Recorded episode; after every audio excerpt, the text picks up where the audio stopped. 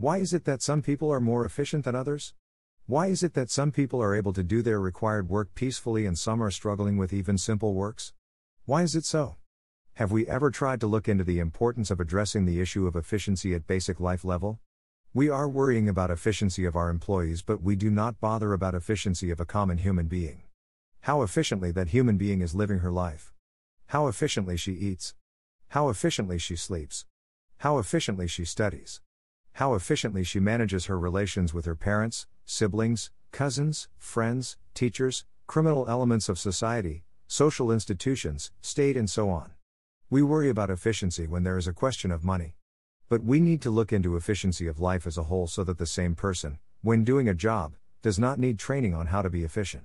Being efficient in life is also very important because it helps attain peace because everything is well managed in life and also sorted out. But how do we recognize that what are the factors which make a person inefficient? One of the ways is to analyze efficient people. We have to first make sure that the person is free from useless attachments, which has been explained in one of the previous explainers on this channel titled Leaving Behind Our Lives.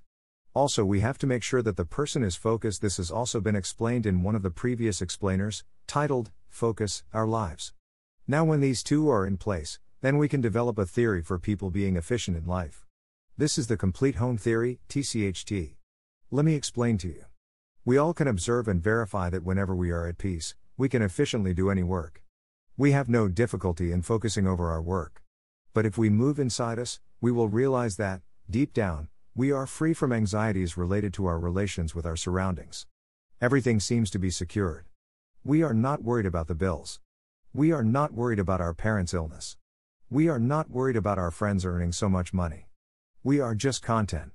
But why does this happen in the first place? This happened because we are living in an environment which is our home and that environment is complete in itself. It has a perfect amount of love, duty, its own share of problems and pains, and everything else. We are in a complete home. Now it is up to us to recognize what are the elements which will make our home a complete entity. Now it is up to us to determine whether something is in excess or other things are lacking in our home. We can decide this based on the same fourfold principles of existence, which are duty, money, pleasure, and salvation. We can now decide who are the people, animals, plants, or any other being which are required to fulfill our duty, need for pleasure, need for money, and salvation. For example, considering the duty part. We should first list all kinds of duties, to take a few examples family, school, job, etc. Now, for each of these duties, we should figure out the people required in our life to dispense our duties. For example, to do our jobs, we may require our boss and maybe four friends. To be noted that we do not require everyone to do our job. It may seem to us that we need to collaborate with all employees, but in reality, we collaborate with others mostly through a few sets of people. That is, maybe you communicate with Jack and Jack communicates with Shelley. Here, Jack is part of our complete home, but Shelley is not part of our complete home, but for Jack, you and Shelley both are part of his complete home. That is, there are many complete homes overlapping with each other, and we need to focus on only ours. And if everyone keeps focusing on their own complete home, the efficiency would be at maximum.